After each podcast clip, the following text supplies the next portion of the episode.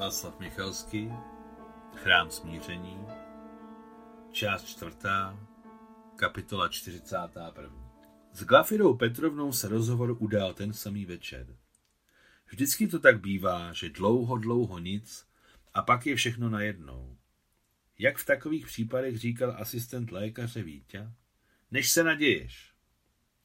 Ten asistent lékaře Vítě je nebezpečný člověk. Něco mu došlo. Každém případě to, že jsem medic. Sám jsem se prozradil, blbec jsem. Byť neumyslně, zapracovala proti mě moje zkušenost. Vypadá, že i to se stává. A Vítě je chytrý. Jen aby to někam nenapráskal. Uctíme se čajem? Přerušila Alexejovi smutné myšlenky Glafira Petrovna. Uctíme se.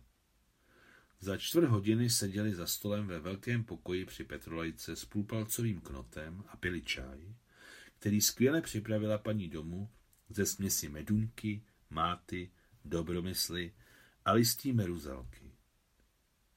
Máš dobrý čaj, Glafiro, nepotřebuji do něj ani cukr, pokazil bych chuť. Taky ho tak piju. Lampa se trochu začernila. Glafira Petrovna nastavila knot. Poznámka pod čarou. Domy, ve kterých byly lampy s půl nebo tři čtvrtě palcovým knotem, byly v osadě považovány za bohaté. Převážná část obyvatel osady svítila ve svých příbicích lampami s postním olejem. Továrna naštěstí destilovala pokrutiny ze slunečnicových semínek. Konec poznámky pod čarou. Elektřina se vyráběla v továrně a tam se ji spotřebovávala do poslední kilowaty. Ale s lampou to byla paráda. Bylo vidět všechno okolo ní a i po celé místnosti. Tak co, bráško? Pohlednuvši na Alexej úkosem, zeptala se paní domu. Alexej si všiml, jak má hluboké tmavohnědé oči s vlhkým leskem, oči ženy, ve které oheň ještě neuhasl. Mlčky vypili hrnek voňavého čaje a Glafira Petrovna nala Alexejovi druhý. Nemáš toho dost hrát si na schovávanou?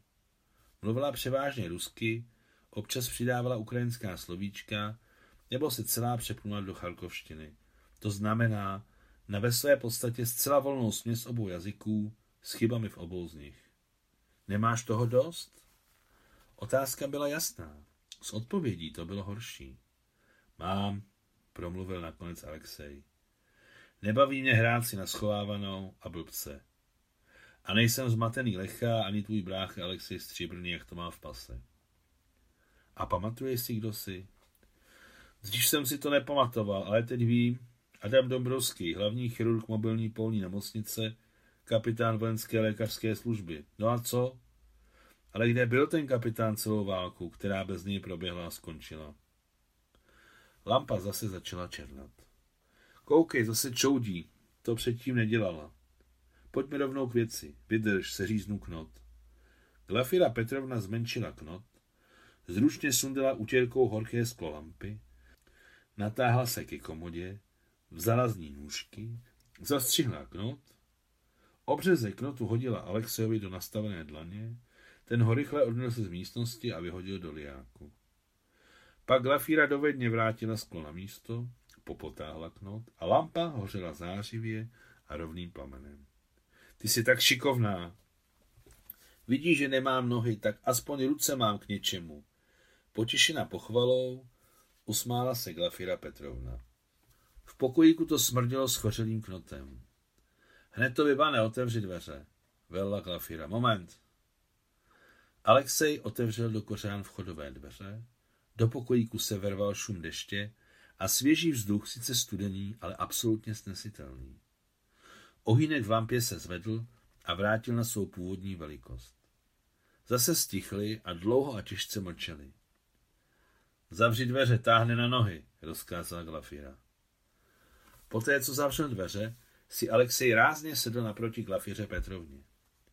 Ano, nejsem tvůj brácha, Alexej Stříbrný, ale nemohu to nikomu říct. Kdybyste mne zabili, jinak jak tebe, tak vrabce do... A ukázal rukama, jako by měl pouta.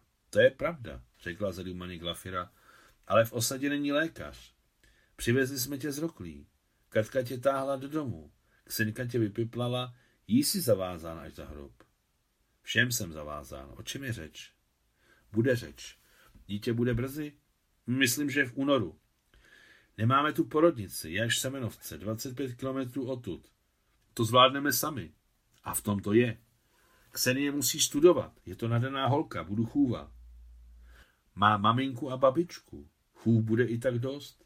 Ještě jsem si vzpomněla asi před půl rokem, jak na tvou ženu, krásná holka, tak na toho knírače. Konstantin Konstantinovič Griščuk je dobrý člověk, byl to velitel nemocnice. Byl to hrozný nálet, tenkrát mi schořela matrika, přímo na ní padla bomba. I vás to dostalo. Někdo zahynul a pak všichni odjeli. Ano, je tam spousta kráterů a všechny jsou hluboké. Několikrát jsem si je prohlížel, řekl Alexej. A ty cítíš, že je naživu? Alexej nejistě pokrčil rameny a odvrátil oči. Chceš, vyložím karty? Vášnivě navrhla Glafira Petrovna. To není potřeba. Radši mi řekni, jestli mě asistent lékaře Vítě prodá. A jak by mohl? Vypadá to, že o mě něco ví. Například o tom, že jsem medic v jístě. Asistent lékaře Vítě? Zamyslela se Glafira Petrovna. Hele, v podstatě je to dobrý chlap. Celá rodina mu umřela v 33. jako mě. Ale kdo ví? Dobří také zrazují, stát se může všechno. Někoho skřípnou, někdo náhodně, někdo z potupy, někdo proto, že neudrží jazyk za zuby. Ve finské válce ztratil nohu, to je jisté. Sama jsem viděla dokumenty. Přišli na matriku. Jeho žena se spustila s někým jiným, odjela a od té doby je sám. Je potřeba promluvit s vrabcem, jeho se to také týká. Konec 41. kapitoly.